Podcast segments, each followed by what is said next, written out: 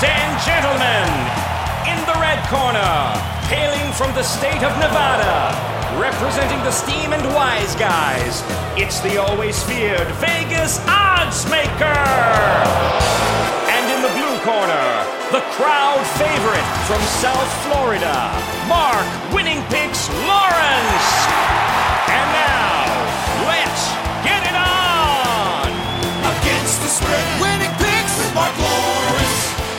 Welcome back, everybody. Once again, this is Mark Lawrence along with Victor King, and we're set to go against the spread on this, the very final week of college football, if you count the Army-Navy game as a week of games, with the college football bowl game pairings all set.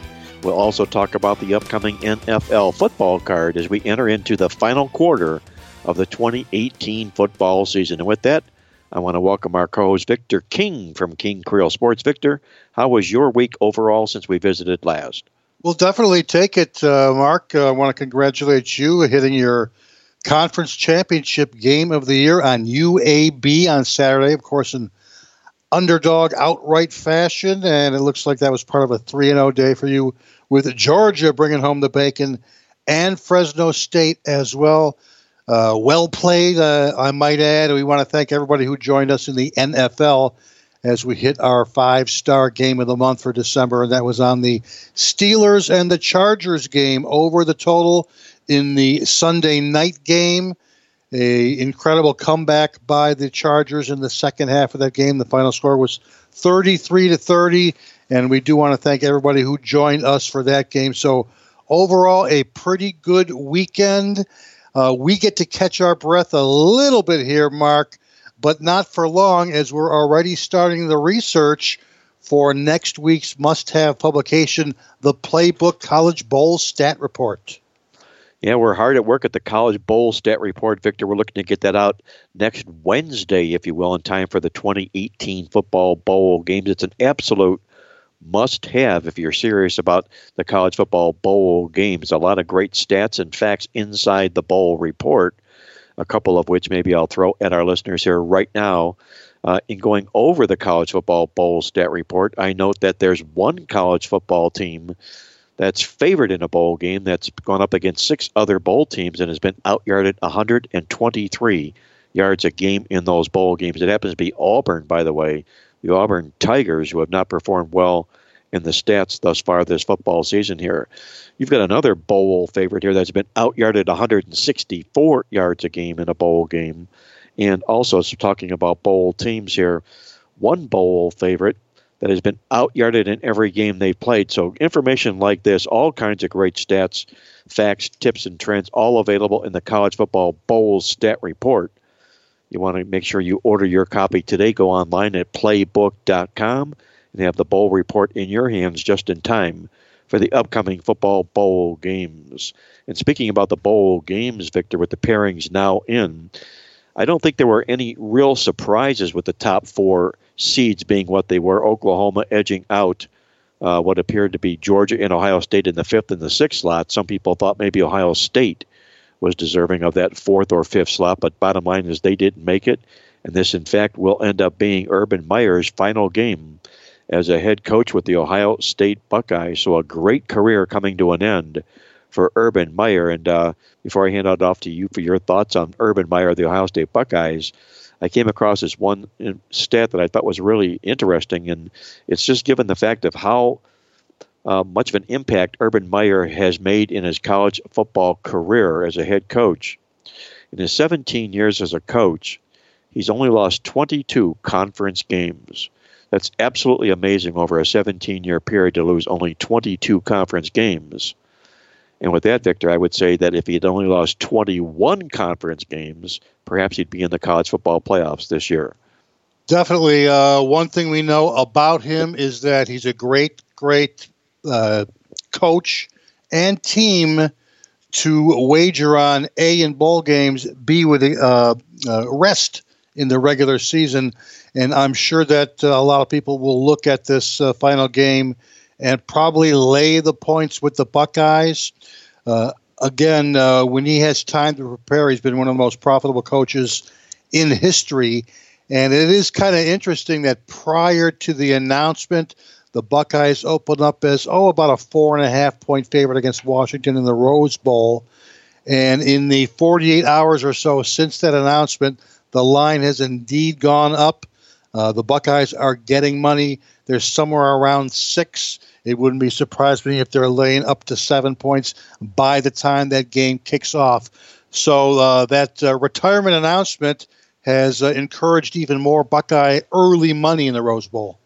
It sure has, and I can understand why. Uh, the only question I ask is you have to make sure you understand what you're going up against in laying that money. The Washington Huskies, a football team that closed really well to end the football season here. They struggled in the middle of the season, but they closed out in pretty strong fashion to make it to the Rose Bowl, and they were odds-on choice to not only win the Pac twelve championship this year, but to possibly even make it to the college football playoffs.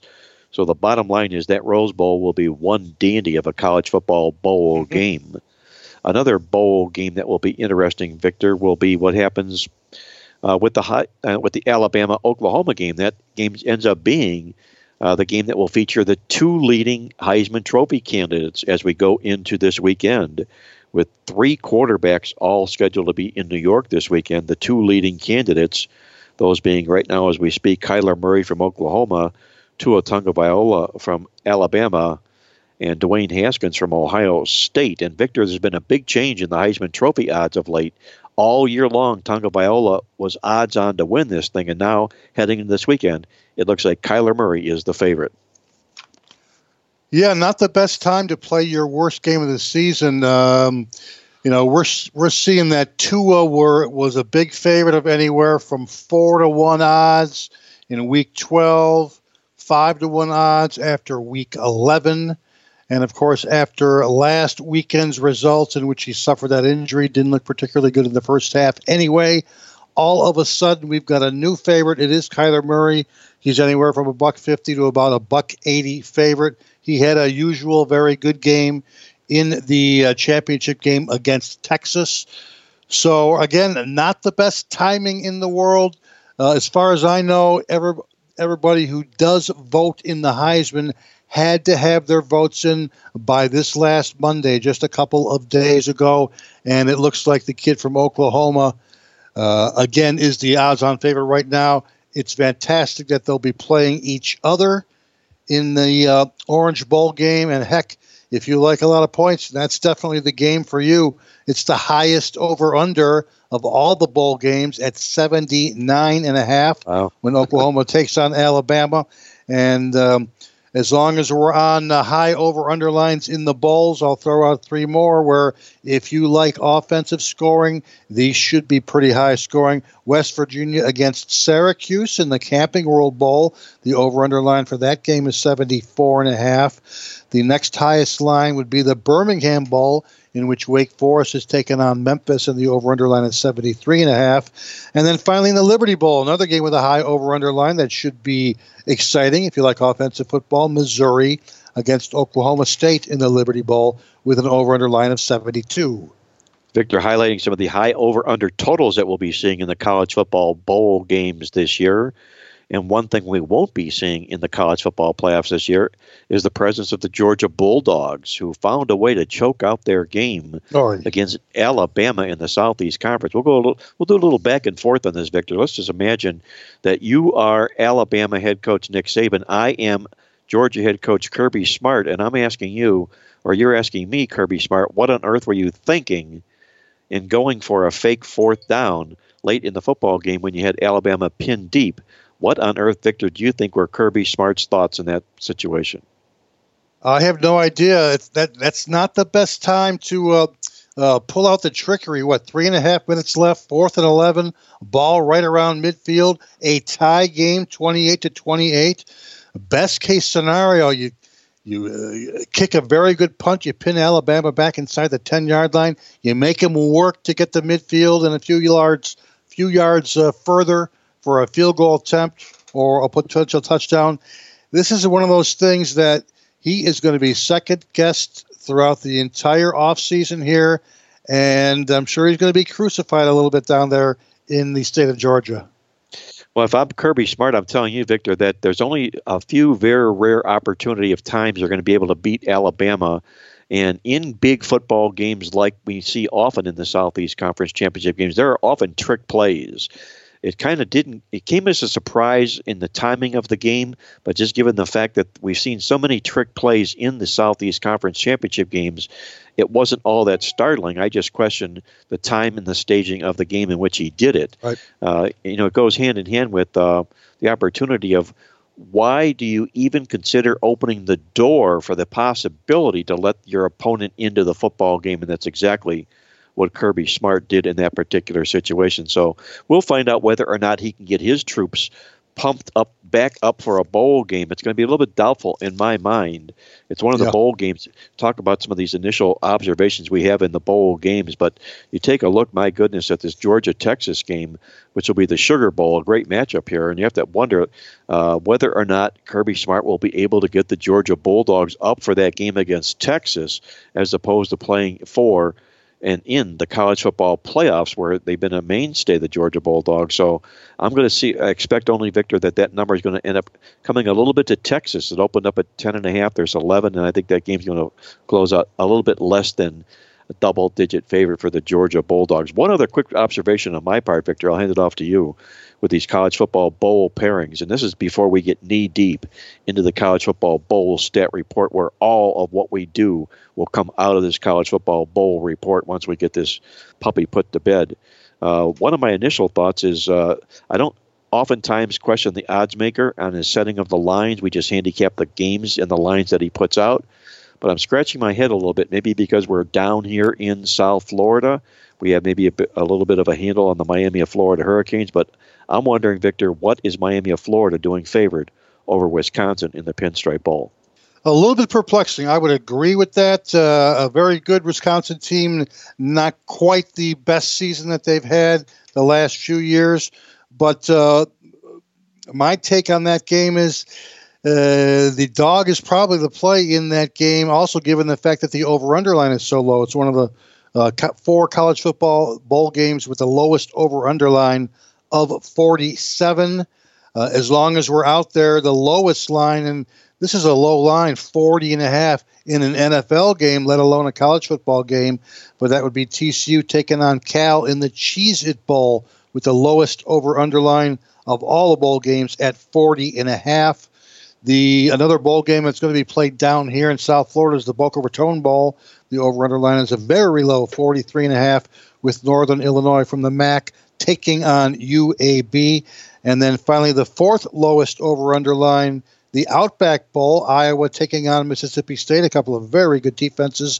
The over-under line forty-four and a half. My final college football bowl observation, Mark, I got to throw this out. When I saw the matchup of the Peach Bowl, I was shocked. Michigan facing Florida again? Are you kidding me? This is going to be the third time in four seasons that these two teams have faced each other. They played each other in the two thousand fifteen Citrus Bowl, and then they played each other in game one of the regular season in two thousand seventeen. I think it, that's, that's a little bit old hat there, Michigan facing Florida again. Well, the good news for Michigan in that game is one simple thing, Victor. There'll be no Urban Meyer for the Florida Gators, for Jim Harbaugh they have to go up against moving forward here. So Jim Harbaugh's career at Michigan may end up making a U-turn with Urban Meyer making this announcement that he's going to be retiring. But bottom line here is there's a lot to talk about the college football bowl games, and we'll be doing just that in our next edition here of Mark Lawrence Against the Spread when we get our college bowl stat report in our hands. We'll be breaking that down a whole lot more, like I say, next week, beginning with the College Football Bowl Stat Report. With that, let's switch it over to the National Football League side of things, where the playoff picture, Victor, we're getting down to the what they call the fourth quarter of the National Football League season. Four more games remaining in the regular season here. And a little bit surprising as they tear down this playoff picture here, we're finding the third seed on both the A F C and the N F C side of the playoffs are the Houston Texans and the Chicago Bears. And it's two rather really surprising football teams that were nowhere to be seen last football season but have reemerged this year. Victor, your take on the college or maybe the uh, N F L football playoff picture here, especially the Houston and the Chicago upstart teams this year. Well, you definitely got to take your hat off to both of these teams. Houston is on this in, uh, incredible winning streak. Chicago had looked very, very good heading into last weekend's game against the Giants, and they couldn't quite uh, punch the ticket against New York, losing in overtime thirty to twenty-seven. In terms of the playoff picture, it looks like in the A F C, uh, the division winners are almost all settled. At least they are in the East, with New England with a nine and three record, and the Houston team you just mentioned with a nine and three record.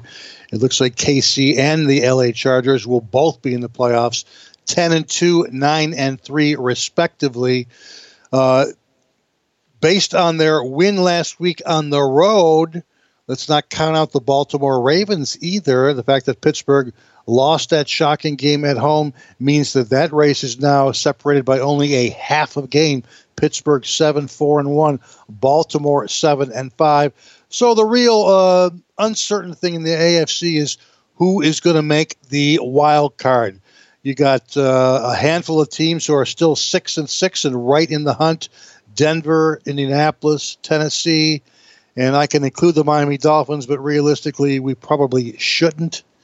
And then, of course, in the N F C conference, you got to like that really tight race down in the N F C East, Mark. Dallas, your leader right now at seven and five, but both the Eagles and the Washington Redskins at six and six, only one game back. And again, it looks like the wild card race will be between those two teams. Minnesota at six, five and one, Carolina at six and six, a front runner right now, Seattle at seven and five. One more thing I want to add before I throw it back to you, Mark, is that Washington Redskins right now are desperate for a quarterback. You saw what happened in the Monday night game. Colt McCoy out for the year. Mark Sanchez, a guy who had been with the team less than six days, didn't look very good. Here you got a team that's desperate for a quarterback, and yet there's a guy out there with experience who's been to a Super Bowl, who appears to have been blackballed from the league. I'm not going to get into politics, but it sure would make a lot of sense to see a guy named Colin Kaepernick in a Redskin uniform. Well, there's been some talk about that, Victor, happening, and uh, uh, Jay Gruden addressed that. I noticed in the U S A Today made the comment that had uh, this situation occurred at the beginning of the season, they would have likely given a longer look to that, but uh, b- being the timing, they're going to pass on that. But he is definitely being blackballed. There's no question about that. Uh, also, he also made the comment uh, about some ability. Yes, the experience is there, but boy, oh boy, you look inside of his performance in the later part of his career. He really tapered off at Kaepernick. I think he was one yes, and nine his, his last ten football games. But again, that was with San Francisco, a team that was in a rebuild mode. So, you know, there's some cases to be made for and against. But rest assured, you will see the Washington Redskins, uh, I think, uh, in the offseason here, in the free agent quarterback, or if not the N F L quarterback draft. I know, realize Alex Smith is their quarterback, and they'll be uh, putting all their marbles on him with a healthy Alex Smith next football season here, but very rare do you find a team that loses two quarterbacks with broken legs in three weeks, and a tip of the hat to the Washington Redskins on at least being competitive and staying in the race.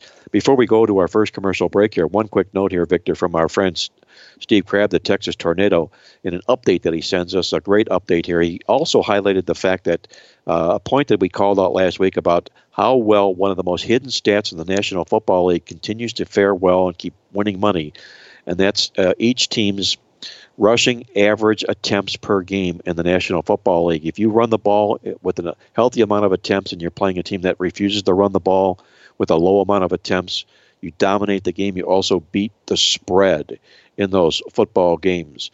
Uh, last week, the top uh, th- those top teams were, again, big money winners here. You're going to feature two teams this particular week, one at home, ranked second in rushing av- or rushing attempts per game, against a team that's dead last on the road. That's Seattle against Minnesota. It'll be interesting to see how that sh- shakes out, because I have some thoughts on the Minnesota Vikings in that football game as a handicap. Also, take a look here about teams in, with defenses, the top six defenses. We talked about it last week. They went five and one again to the spread last week. The top six defenses this week are, number one, Baltimore, Buffalo, Jacksonville, Dallas, Chicago, and Minnesota. Minnesota's defense will tie into Seattle in that rushing attempts per game scenario. So it'll be interesting to see how that Minnesota-Seattle game shakes out this Sunday. With that, we're going to go to our first break here. And when we come back, Victor and I, we're going to tear apart our college football game of the week, the only game on the college football card. It's our annual Army-Navy take. We'll do that and a whole lot more when we come back here on Mark Lawrence Against the Spread.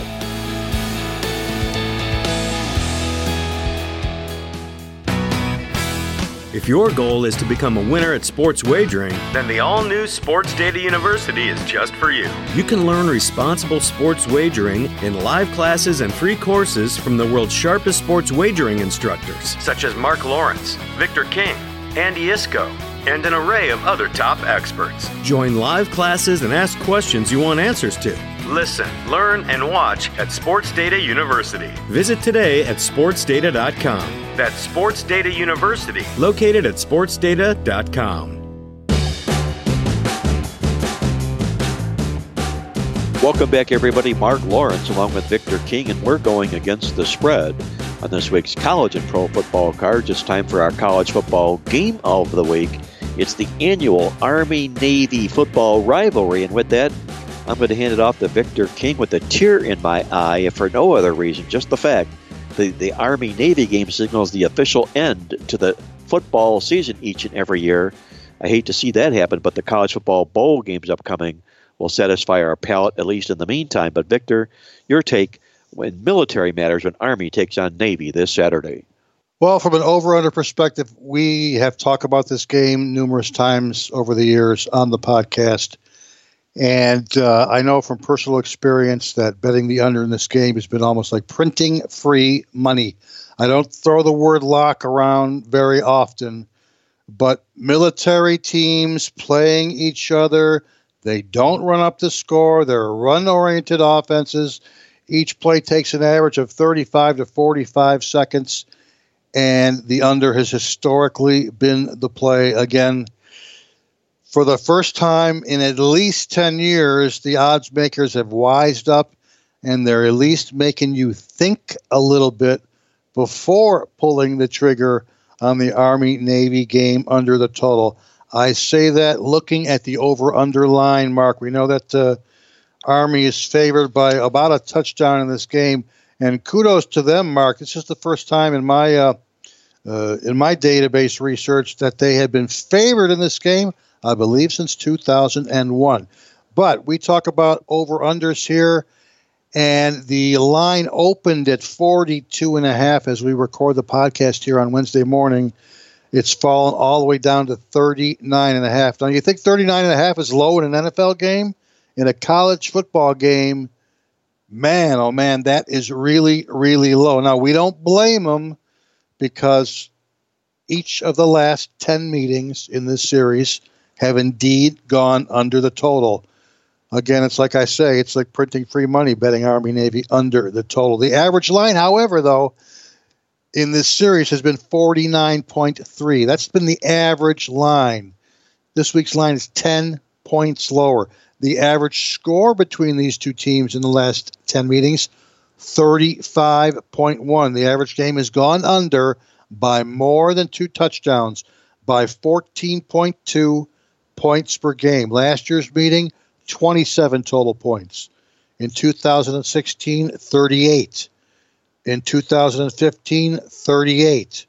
In two thousand fourteen, twenty-seven. So that's been your total points scored between these two in the last four meetings. Yeah, they're all below this year's over-under line of thirty-nine and a half. But again, for the first time in a long time, they're making you think before pulling the trigger.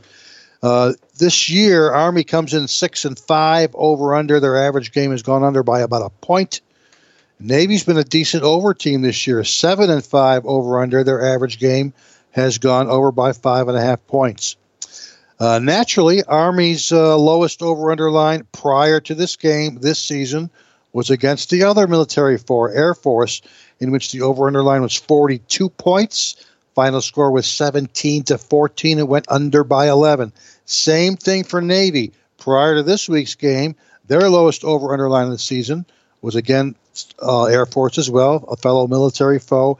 It was forty-seven, and that game went under by five points. Of course, Navy losing to uh, the Cadets thirty-five to seven. Again, it went under by five.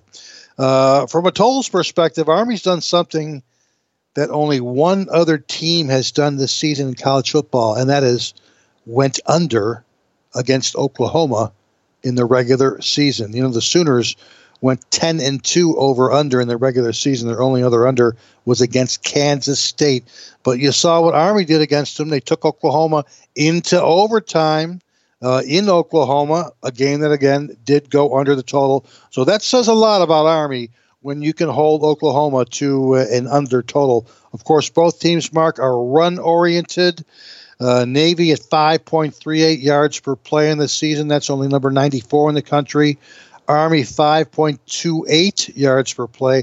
That's number one oh two in the country. Uh, we'll say this about Army, though. When they have chosen to pass this season, it's been rare, but they've been incredibly efficient. ten point five yards per pass attempt this season. That's third highest in all of college football, right behind Oklahoma and Alabama. Well, you know which way we're going in this game. It's going to be under or pass, Mark. Again, the line is really, really low. Uh, there's no value. Our margin for error is extremely low. There's uh, no meat on the bone in terms of value, but we'll lean to the under. It's not the automatic play that it was in each of the last ten years, but we'll still lean to the under, hoping for a score somewhere around thirty-four to thirty-seven points. That free money window is closed in this Army-Navy football game, with the total shrinking each and every year because of the continual unders in the football game. Nonetheless, Victor outlines the reason to play the under in the game. Just like he says, no meat on the bone, not enough value in the game. He'll lean under the total in that football game. Both of these two teams bring in top-ranked rushing offenses. Number three for Navy, number two for Army in the game, which means they just continue to pound the ball down each other's throat, as Victor outlined in this game here, making for a short clock in the contest here. Navy comes into the game here playing with double revenge. They've taken losses each of the last two years in a row against Army. It's been a long, long while since Navy's taken three consecutive losses to Army in this military rivalry matchup here. And in fact, in the series, if you take a look at Navy, they're nine three and one to the spread when they come into the game with a win percentage of three hundred or less on the season here. Army comes in here under Jeff Monken. They've struggled as favorites against losing teams. They're only five and eleven to the spread, including oh and seven to the spread in that role from Game seven on out. Army is also just three and seventeen to the spread when they're favored by three or more points against teams that have revenge against them. They have this bowl bid into the Armed Forces Bowl in their back pocket. Does Army here. This is Navy, a football team that's been favored sixteen games in a row in this series and now is reverting to the underdog. This will be Navy's bowl game. You can rest assured that they'll be playing this like a bowl game. With that, I'll take the points with Navy against Army in this military matchup on Saturday. Don't go away, guys. When Victor and I come back, we're going to tear apart our National Football League game of the week. We've got a beauty on tap in the N F C Conference. We'll also hop out to Las Vegas and check on the Vegas Vibe from our good friend Andy Iskoe from the logical approach dot com in Vegas when we're back with more here on Mark Lawrence Against the Spread.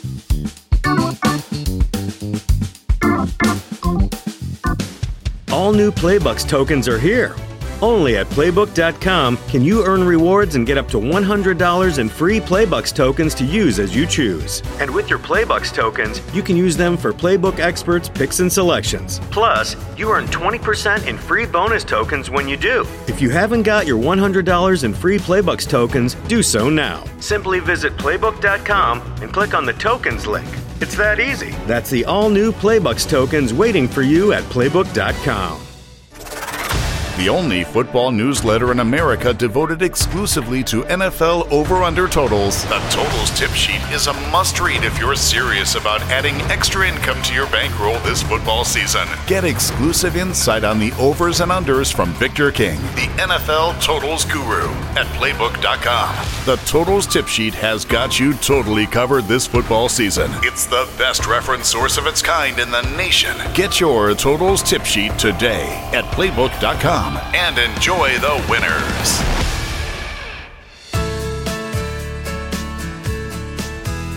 Welcome back, everybody. Mark Lawrence along with Victor King as we go against the spread in this week's college and pro football cards. It's time once again for our weekly N F L game of the week, and we've got a beauty on tap in the N F C East Division when the red-hot Dallas Cowboys host the slumping Philadelphia Eagles. Victor, your take on the Cowboys and the Eagles this Sunday.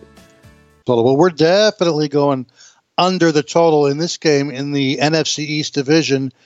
And uh, if you ask me, Mark, this is the uh, newest black and blue division of the N F L. It used to be the N F C North being the black and blue division. And I say that because three out of four teams in the division are right around five hundred. Uh, three out of four teams have very good defenses.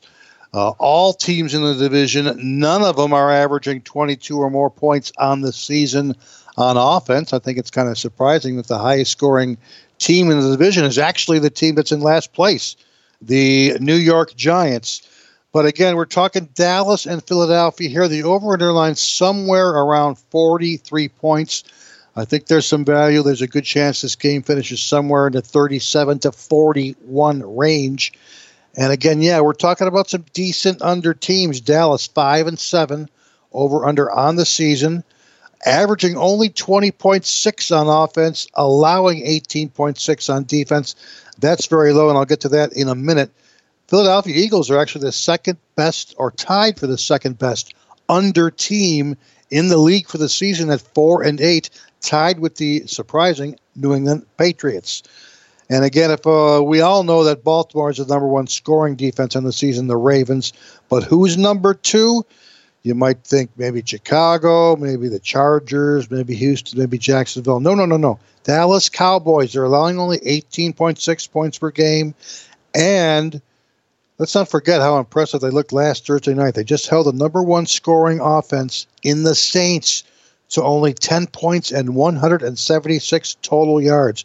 Not only that, but they're getting back my man. I only consider Dallas unders when Sean Lee is playing. He's that dominant. He's that quarterback who plays the linebacker position. He's going to be back this week for the Dallas Cowboys. Now, on the flip side, as I just mentioned, Mark, Philly's defense, they're no slouch either. They just held Washington to, what, thirteen points last Monday. And that really should have been six points because there was a fluke ninety-yard Adrian Peterson touchdown run. So really, you take away that, and they did an outstanding job against Washington. Now, what we know about this series is that in the last four meetings between the Eagles and the Cowboys, the average combined points is only thirty-four point eight. Uh, from the database, one of the reasons that I like this game under the total is Dallas is in one of those situations where they go from a big home dog to a home favorite in consecutive weeks. They were a touchdown dog last week against the Saints, and now they're laying points against the Phillies. And I've talked about this a couple of times on the show in previous years. Uh, this is a situation that's gone nine and twenty-six over-under, including one and thirteen in the last ten years. Home favorites of three or more who were a big home dog of seven or more the previous week. For some reason, it tells you to go under the next week. Dallas qualifies in that uh, situation. Of course, for the traveling Eagles, this will be their third straight division game in a row. They've played the Giants, they played the Redskins in each of the last two weeks. That's a good under situation as well, according to our database. N F L teams in this spot have gone one and eleven over under in the last two years. Uh, I think we've got a potential battle of field goals here. Red zone stats, studying red zone stats can be very helpful, very beneficial to over under bettors. We want to take a look at teams, how they do offensively in the red zone. Do they have a high touchdown T D percentage? Do they have a low one? If they have a high one, then uh, chances are the game has better potential for going over. If they have a low red zone percentage, it, the, it leads to more field goal attempts. And, of course, under bettors love seeing field goal attempts rather than touchdowns. Neither of these teams is effective on offense. Philadelphia, fifty-five percent red zone T D percentage. That's number nineteen in the league. Dallas, number twenty-six in the league at only forty-eight percent. That means every time Dallas gets down there to that twenty-yard line or less area, they get a touchdown less than half of the time. And both are great defenses in the red zone as well, Mark. That means once their opponent gets in there, the defenses tighten up. They lead to more field goal attempts than touchdowns. Dallas is number three on the season in defensive red zone T D percentage. Philadelphia is number four. You know which way we're going. The number right now is forty-three. We got uh, three to four points of value. We're going to take that Dallas-Philadelphia game in Big D on Sunday afternoon and go under the total. Victor goes under the total in the Philadelphia-Dallas matchup this Sunday, a big crucial N F C East Division battle with the winner taking over first place in the N F C East Division here. So it's a big game for both football teams. The Philadelphia Eagles obviously suffering from the pangs of being the defending Super Bowl champions, being the number one team on most teams' schedule thus far this season here. A lot of injury situations have occurred for this football team. A lot of personnel changes have happened both on the field and in the coaching staff. The coaching staff changes, I think, have really been the largest factor, the reasons why the Philadelphia Eagles are nowhere close this year to what they were last year. And in fact, the string will continue. There's been no repeat champion in the N F C East Division since two thousand five, unless the Philadelphia Eagles win this football game and continue to keep winning forward. So that's what they'll be looking to do, is overcome that two thousand five record of no repeat champion in the N F C East. The defending Super Bowl champions have been spectacular as underdogs when they're taking on opponents that come in up back-to-back, straight-up, and point spread wins. They're twenty six and one tie against the spread in those twenty-seven games in this particular role, including seven one and one in division games as division road dogs in this role. The Dallas Cowboys come in here just three and thirteen to the spread the last sixteen games at home in the series, when Philadelphia enters with a five hundred or less record in the game. We've harped on the fact about Jason Garrett being the worst head coach in the National Football League when laying points at home. It's because he is. He's sixteen and thirty-three to the spread as a home favorite in his career, which is pathetic. You don't usually find records extending that long because coaches that are that bad end up not being coaches for a, much of a lifespan, but yet Jason Garrett still continues to coach the Dallas Cowboys with his sixteen and thirty-three spread record at home as a favorite. And in fact, in those games when the opponent comes in off a win, he's just five and nineteen to the number. Inside those numbers, Jason Garrett, in the month of December at home laying points, just two and eight to the spread in his career, oh and four in division games. Philadelphia also falls into our awesome angle in the Playbook Football newsletter this week, which is a pretty neat little awesome angle. If you haven't got the newsletter here, you want to check it out. five hundred teams, six and six teams in Game thirteen of the N F L season that were a playoff team last year and are taking on division opponents coming off a win, are ten and one against the spread since nineteen ninety in this role. That supports the Philadelphia Eagles, and so too will I in this game. I'll take the points with Philadelphia for my side in this big football matchup on Sunday. You're tuned in to Mark Lawrence Against the Spread, the nation's most popular sports handicapping talk show. And with that, let's hop out to Las Vegas and visit with our good friend Andy Iskoe from the logical approach dot com in Las Vegas for one of our favorite segments. Andy, how's everything going for you in Vegas this holiday season? Mark, everything is gearing up nicely for the uh, stretch run.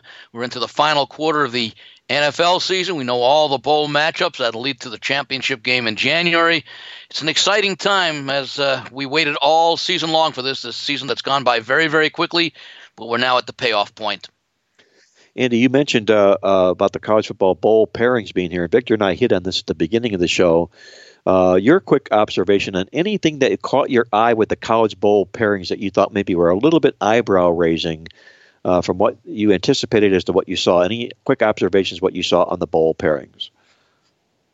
Nothing that really uh, truly was surprising to me. Uh, we know that so many of these bowl matchups now are relatively uh, set as far as which conference will be represented in which bowl, uh, depending upon where they finish in the regular season. There's a little bit of maneuvering around as far as uh, teams in certain locations perhaps wanting to be at certain sites, et cetera. Uh, the, the main thing with the college football playoff, the four teams that I thought would be there, Uh, were indeed there. Obviously, the first three, uh, Alabama, Clemson, Notre Dame, were, uh, were were no-brainers.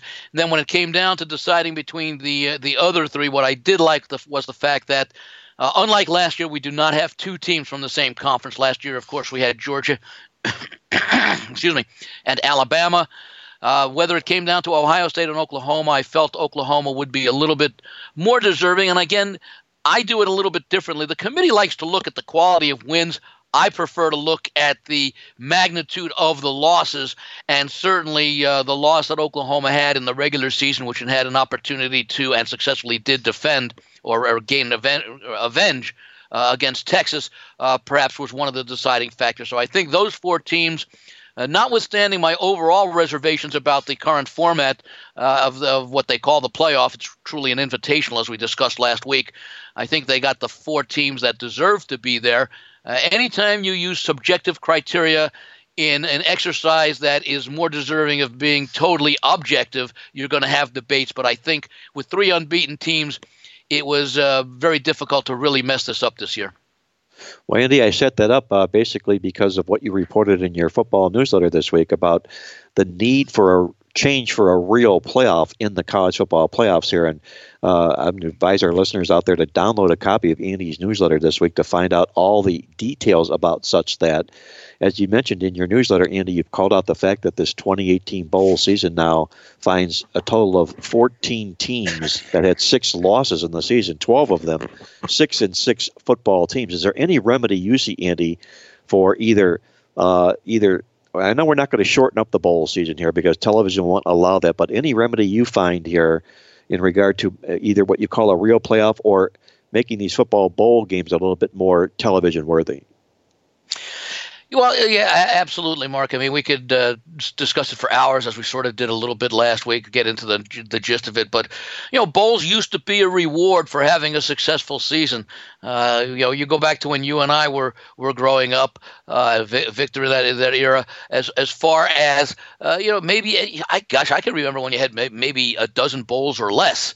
And so it was a reward for a team to have uh, – uh, uh, back in those days, they played ten-game schedules. So you'd go eight and two or nine and one, and you get a nice little trip to Miami or Southern California or, or places of, of that ilk uh, to get a nice reward over uh, the holiday stretch.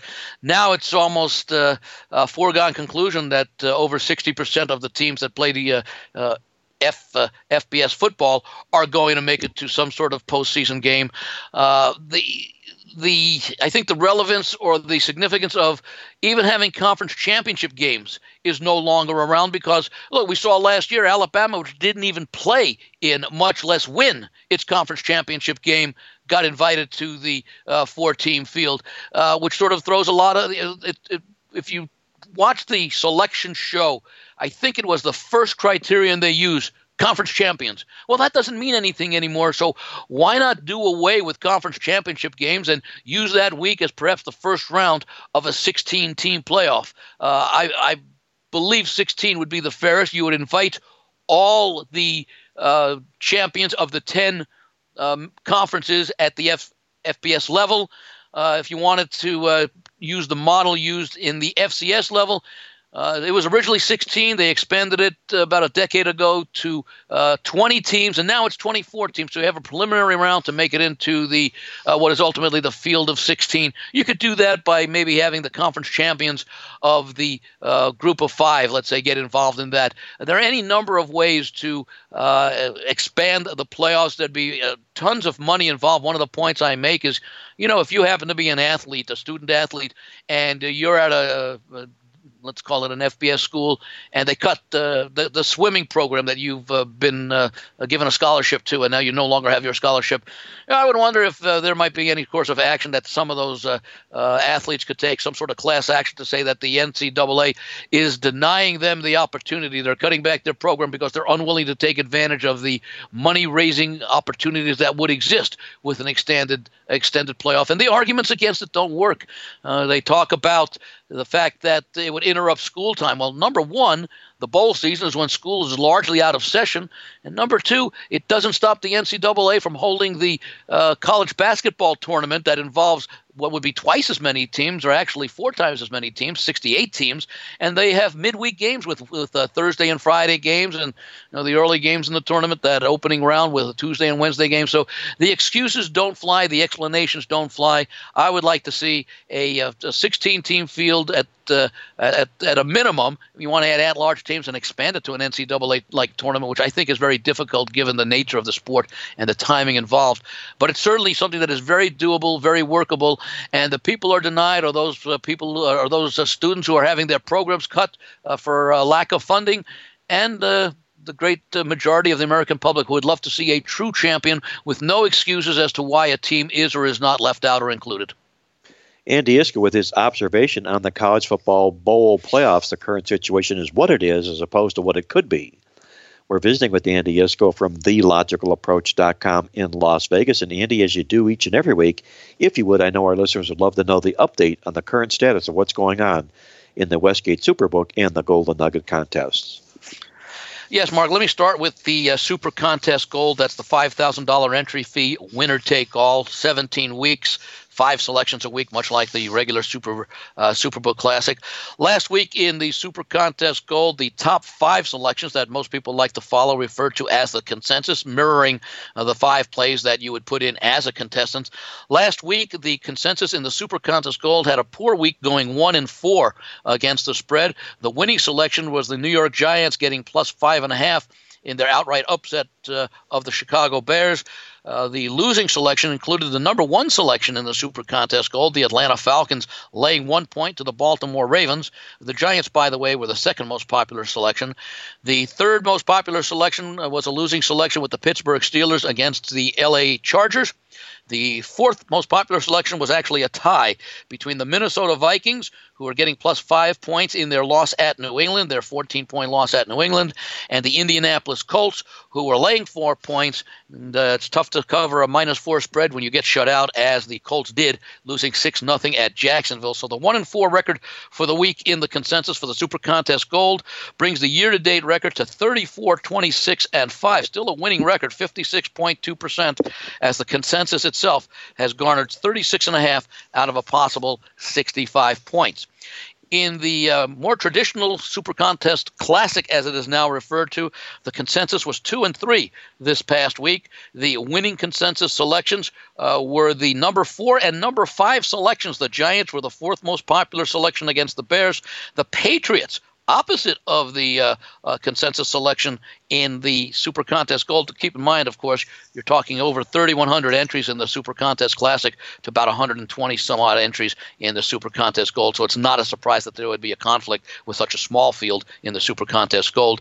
Nonetheless, the Patriots uh, did cover, uh, laying the five points against Minnesota. The three losing selections in the consensus were the top three selections: the Indianapolis Colts, failing to cover in their loss at Jacksonville; the Pittsburgh Steelers, uh, failing to cover in their loss at uh, the char- uh, at home against the Chargers; and the aforementioned Atlanta Atlanta Falcons uh, losing uh, in their in their uh, game against the Baltimore Ravens. So for the week, the consensus plays were two and three. That brings the consensus for the season to thirty-four and thirty-one, which is almost exactly that fifty-two point four percent needed to break even. Actually, it's fifty-two point three, as you would lose one-tenth of a unit had you played all sixty-five consensus selections on a week-to-week basis. For the season, the favorite team, if the, when the favorite team was the preferred selection uh, for the uh, contest, uh, those favorites are forty-nine, fifty-nine, and five against the point spread. That's a percentage of forty-five point six. When the underdog was the more popular selection, that record is now thirty-seven, thirty-seven, and two, or exactly fifty percent. And games that were pick'em, the contestants were on the correct side in two of the three games that had pick'em lines. Interestingly, last week, the favored teams, there were thirteen of the sixteen games, and the consensus, the majority of the contestants were on the favored in those thirteen game, in thirteen of those games, picking the underdog in just three games. And interestingly enough, last week, the underdogs that drew the majority of support were two and one, as the Bills and Giants uh, were winners in an underdog role, and the Washington Redskins Monday night were the lone loser. For the year, overall, the results are eighty-eight correct, ninety-seven incorrect, seven games ended in pushes, and as a result, forty-seven point seven percent is the winning percentage uh, for every selection throughout the contest. As far as the leaderboards go in the Super Contest Gold, the leader has forty-two and a half out of a possible sixty-five points. That works out to sixty-five point four percent uh, success. There are actually two co-leaders. One is at forty-one twenty-one and three. The other is at forty-two twenty-two and one. And again, it's the points that matter, not the wins uh, or the overall percentage, ignoring the pushes. Pushes are included worth a half point. Uh, there are thirty-one contestants overall within five points of the lead in the Super Contest Gold. Of course, it is a winner-take-all, but you have to be within five points to have a chance to gain the lead, and uh, although it would be unlucky if you're five points back, uh, unlikely to do, uh, nonetheless, uh, fifty-seven point seven percent has you within five points of the lead in the Super Contest Gold. In the Classic Super Contest, the one leader has opened up a very nice lead. That one leader is at forty-nine sixteen with no pushes. That's forty-nine of sixty-five points. That's slightly better than seventy-five percent. seventy-five point four percent winners thirteen weeks into the season. That's sixty-five out of a out of what will end up being eighty-five selections. That's an outstanding performance, and that's good enough to get that lone leader a two and a half point lead over the contestant in second place, who has forty-six and a half points. Overall, uh, there are seventy-eight contestants who are who would currently have full shares of the one hundred uh, places that uh, pay uh, that pay prize money. Uh, there are thirty-two contestants who are tied for the final twenty, uh, uh, twenty let's see, it's twenty, twenty-two spots, spots seventy-nine through one hundred, so they would get partial shares. And just putting that in terms of percentage, to be in a position right now where you would be collecting a full share for the place in which you finish, sixty-three point one percent is the required number right now. That's forty-one out of a possible sixty-five points. To collect any sort of prize, including a partial share, because you tie with a bunch of others for the final shares, sixty-two point three percent, that's forty and a half uh, points. So a little bit over than sixty sixty-two percent in order to be cashing right now. As far as the Golden Nugget goes, that again is the contest. Carries a one thousand dollars entry fee, seventeen weeks this year. Everybody participates, and you pick seven picks a week. Could involve college or pro football. Sides only, no totals. Of course, for this coming week, the only college game available will be Saturday's Army-Navy game. So the contestants this week who uh, have entered the contest with their strength being college football will be challenged, because they will have to make at least six selections involving N F L games. The current leader at the Golden Nugget contest has a record of sixty-two up, twenty-eight down, one push. That's sixty-two and a half out of a possible ninety-one points. That's sixty-eight point seven percent. This contest pays the top twenty finishers. If you finish in eleventh through twentieth, you get your money back. If you finish in first through tenth, you will show a profit of uh, some percentage, and it'll be very, very nice. Currently, uh, the percentage need to be finishing in the top twenty and ties, sixty-two point six percent, which, again, sort of mirrors what you need in the Super Contest Classic. That was sixty-two point three, right now sixty-two point six. So uh, mirroring what you need to at least be cashing something is uh, very, very close in both contests. Andy Iskoe with an update of what's going on in the Las Vegas contests in both the Westgate Superbook and the Golden Nugget contest as well. And Andy, before I hand it off to Victor, I know he's got a question he wants to run by you on the show this week as well. Are there any major line moves that you see in the N F L games this week from what Jay Cornegay and the crew at the Westgate sent out last week as opposed to what we'll be looking at this week? Uh, I can give you that, Mark. I can also do what we discussed last week, and that is report on what the lines are for Week fifteen. Those are the games that will be played a week from this week. There will be actually Thursday, Saturday, Sunday, and Monday games. But looking at Week fourteen, the lines that were put up uh, last uh, uh, last Tuesday, which would have been uh, November twenty-seventh, I believe it was, uh, the Jacksonville at Tennessee game, the Thursday night game. Prior to this week's action, Tennessee was a six and a half point home favorite.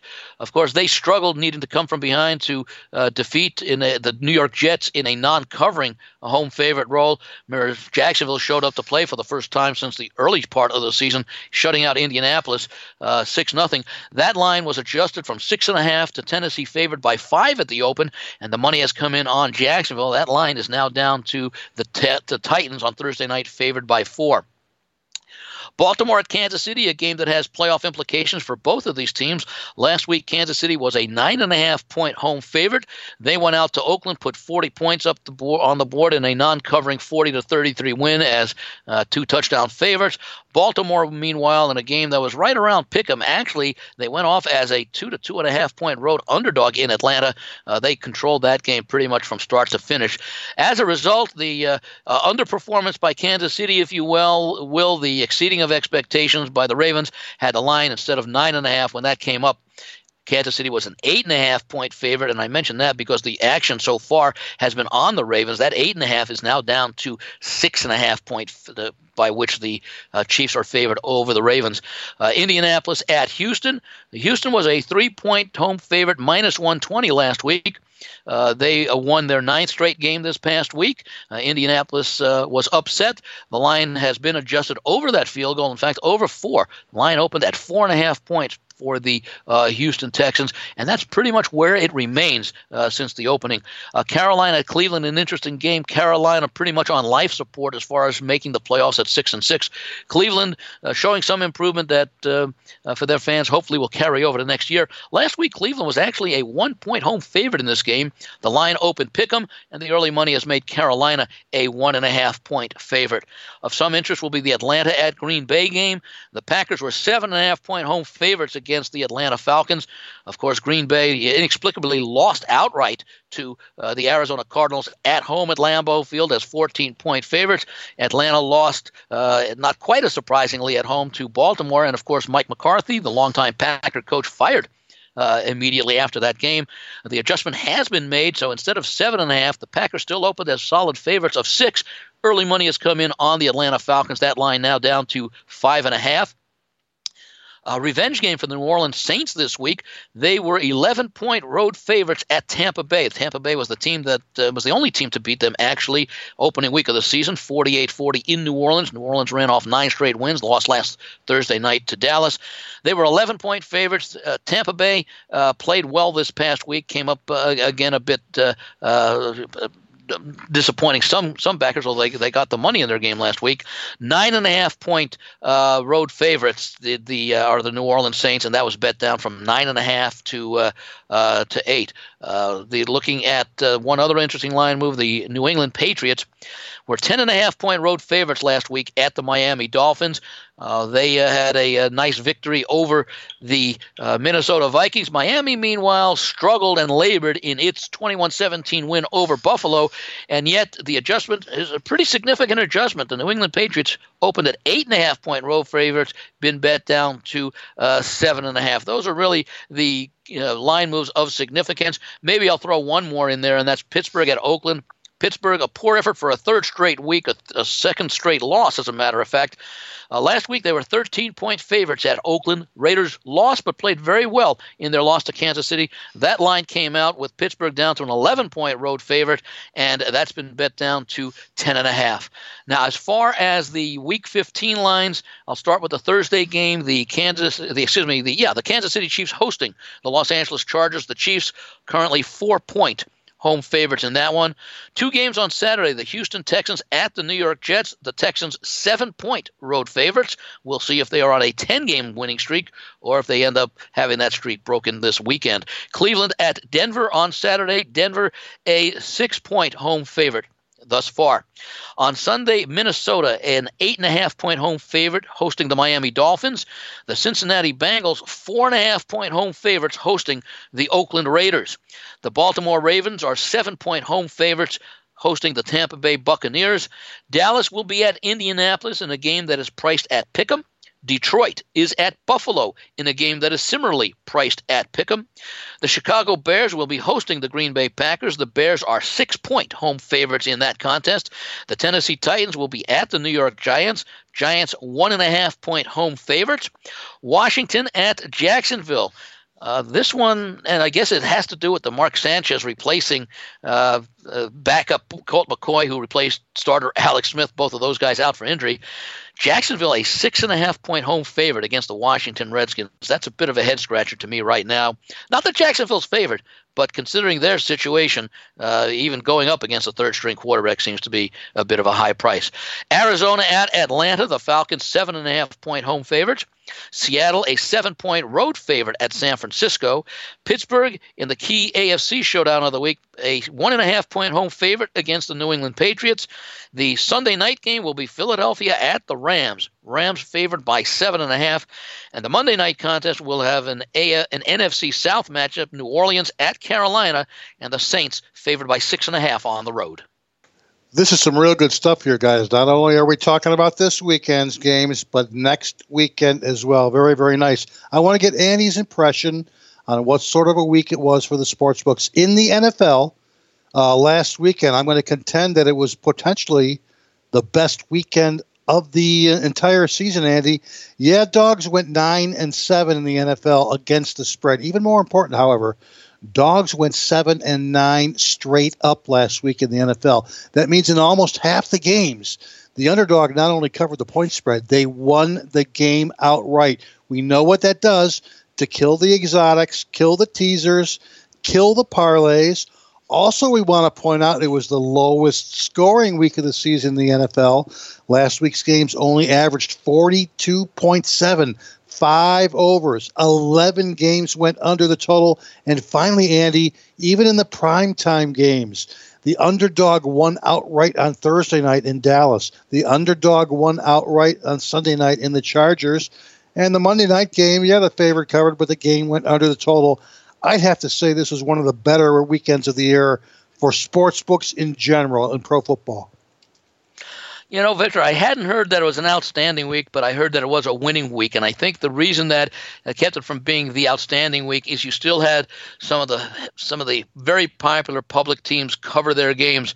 Uh, the uh, uh, New England Patriots, for example, against the Minnesota Vikings. And you also had the Los Angeles Rams returning from their bye covering at Detroit. Uh, Kansas City uh, did not cover, but I don't think you see as much action on a double-digit home uh, road favorite. Favorite. Uh, you did on the Rams playing against uh, another weak team, Detroit, but I think it was the New England Patriots covering against Minnesota, Philadelphia covering on Monday night uh, that kept it from being an outstanding week. However, to your point, if you take a look at the number of teams that or games that involve both teams covering in teaser play, you only had three of those games this week, and it was a full schedule. There are many games this year that we've seen both sides cover in teaser play, so that which, regardless of which side you play, you had a winning team. You had one push this week, and that is if you got Pittsburgh in a teaser, and you played it very late in the week where they were three-point favorites, and you played them in a six-point teaser, they would have pushed. They would have won in a six-and-a-half or a seven-point teaser. I normally track uh, six-point teasers, although uh, there's a, there's been a number of differences between six and sevens because six-point teasers, you've actually had something like eleven pushes this year, which would have been wins at six-and-a-half or seven. Of course, you pay a higher vig at the six-and-a-half or seven than you do at the six-point teaser. I think also uh, your reference to the scoring, the eleven unders and only five overs this week uh, did help. Uh, it was a winning week, but again, I think the fact that you still have some these very popular teams uh, covering uh, uh, prohibited from being the outstanding week where you had a lot of smaller priced uh, favorites or, or should be larger priced favorites losing outright in previous weeks. Andy Iskoe joining us from Las Vegas, addressing Victor King's question on what's going on in Las Vegas as far as the football games go from a sports book standpoint. And Andy, with that, before I let you go, I know our listeners would love to know what you've got your eye on for your complimentary play on the N F L card this week. I'm going to go to the game between the Arizona Cardinals and the Detroit Lions, a game that has absolutely no meaning other than the fact that a win by Arizona would tie them with Detroit at four wins on the season, which actually would give them a weaker position in the upcoming N F L draft because the tiebreaker works as far as the losing team having the better position. I don't think that either team is truly concerned about that. I like the way that Arizona has been playing over the last few weeks, uh, especially their ability to run the ball. They made a change in offensive coordinator Uh, about a month or so ago. And we've seen an improvement in a running game that had been absolutely horrible in the early part of the season. And yet in the last couple of weeks, we've seen them run for one hundred fifty-four and one hundred eighty-two yards in two of their last three games after failing to run for ninety-five yards in any of their first nine games. Uh, Josh Rosen still a work in progress as he learns the nuances of the N F L game. Uh, the concern that I have for Detroit, they've lost five of six. The lone win was when Carolina opted to go for two instead of going for an extra point and forcing overtime in what turned out to be a twenty to nineteen Detroit win uh, uh, several weeks ago. Uh, other than that, Detroit had been four and three just prior to midseason. They made that trade, uh, curious decision to trade Golden Tate to the Eagles. He's had a, clearly an impact uh, with the Eagles, and that uh, may have been interpreted as a signal to the Detroit uh, team that uh, you know they've punted on this season. That, uh, uh, that that there was a very curious decision because again at four and three, and what's turned out to be a competitive N F C East. Now Chicago is leading the division, but the teams expected to be powers, Green Bay and uh, Minnesota. Minnesota's playing well, but not outstanding, and Detroit and uh, Green Bay rather is out of contention. It's also from a situational standpoint uh, where you've got uh, Arizona returning home after straight after two straight road games, including last week's upset win at Green Bay. Meanwhile, Detroit goes to the road after three straight home games, uh, the last two of which were losses, the other one being that uh, that win over Carolina. I think it's a good spot for the Arizona Cardinals, who continue to play hard. Uh, I'm going to look for Arizona to win this game outright. Getting plus two and a half is nice. I'll hang around and see if it moves up to three. I'm not sure it will, although it did open at one and a half, so the early movement was on Detroit. Uh, but regardless, uh, if I can't get the three, I'll take the two and a half, and I'll also make part of the play on the money line this week on the Arizona Cardinals. Andy Iskoe on the Arizona Cardinals against the road weak Detroit Lions. He'll play them plus the points for his complimentary play on the show this week. And Andy, once again, a great job on the show as always. I'm going to wish you the very best of luck this week. And we'll look forward to catching up with you next week here on Mark Lawrence Against the Spread. Thank you, Mark. Thank you, Victor. I wish the same to you and all of our fine listeners to go out there and have a, a great uh, week as the fourth quarter of the N F L season begins. That was Andy Iskoe joining us. And don't go away, guys. When we come back, I'll share with you my awesome angle of the week along with my complimentary play and Victor's as well when we're back with the final segment here on Mark Lawrence Against the Spread.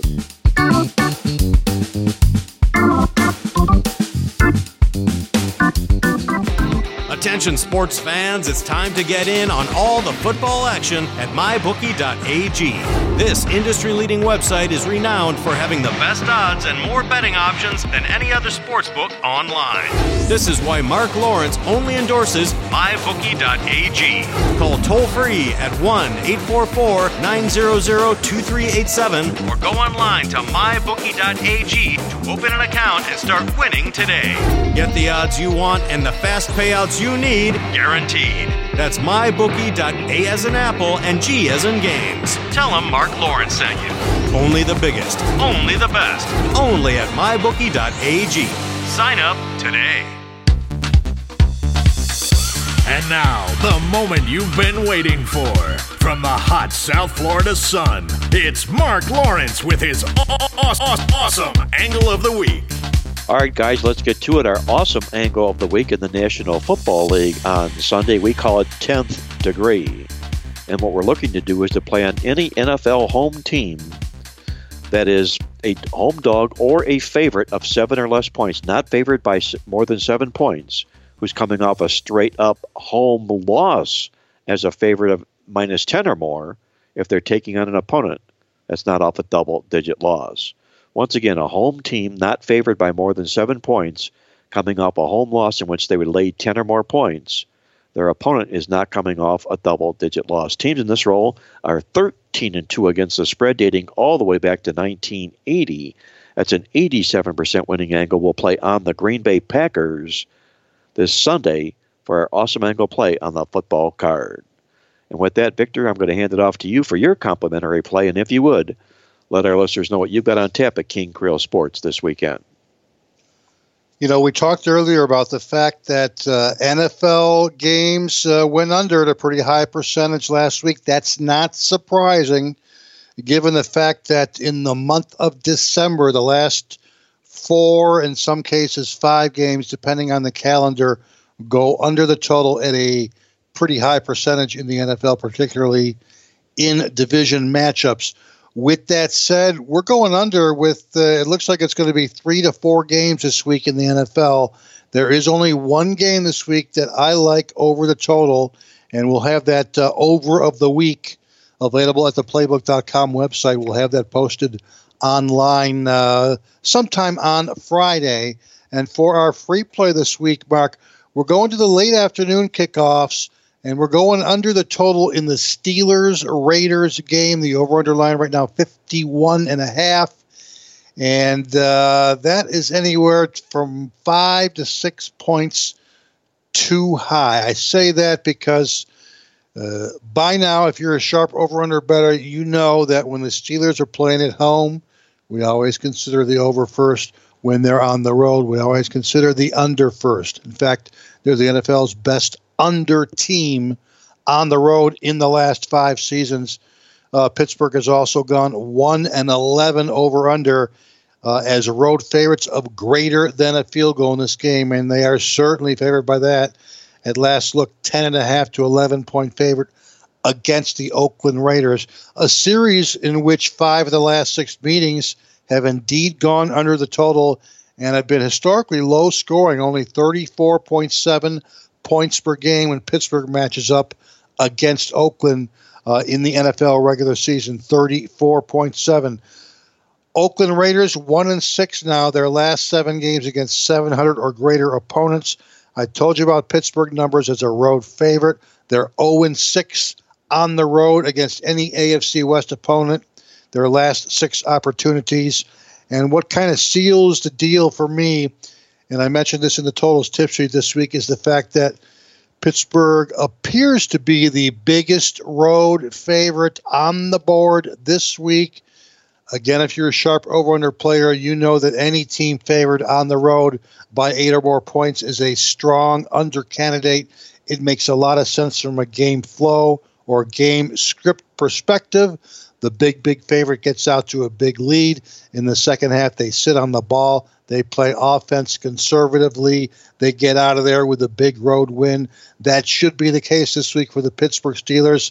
Not quite playing with a full deck. James Conner won't be playing this week for the Pittsburgh Steelers.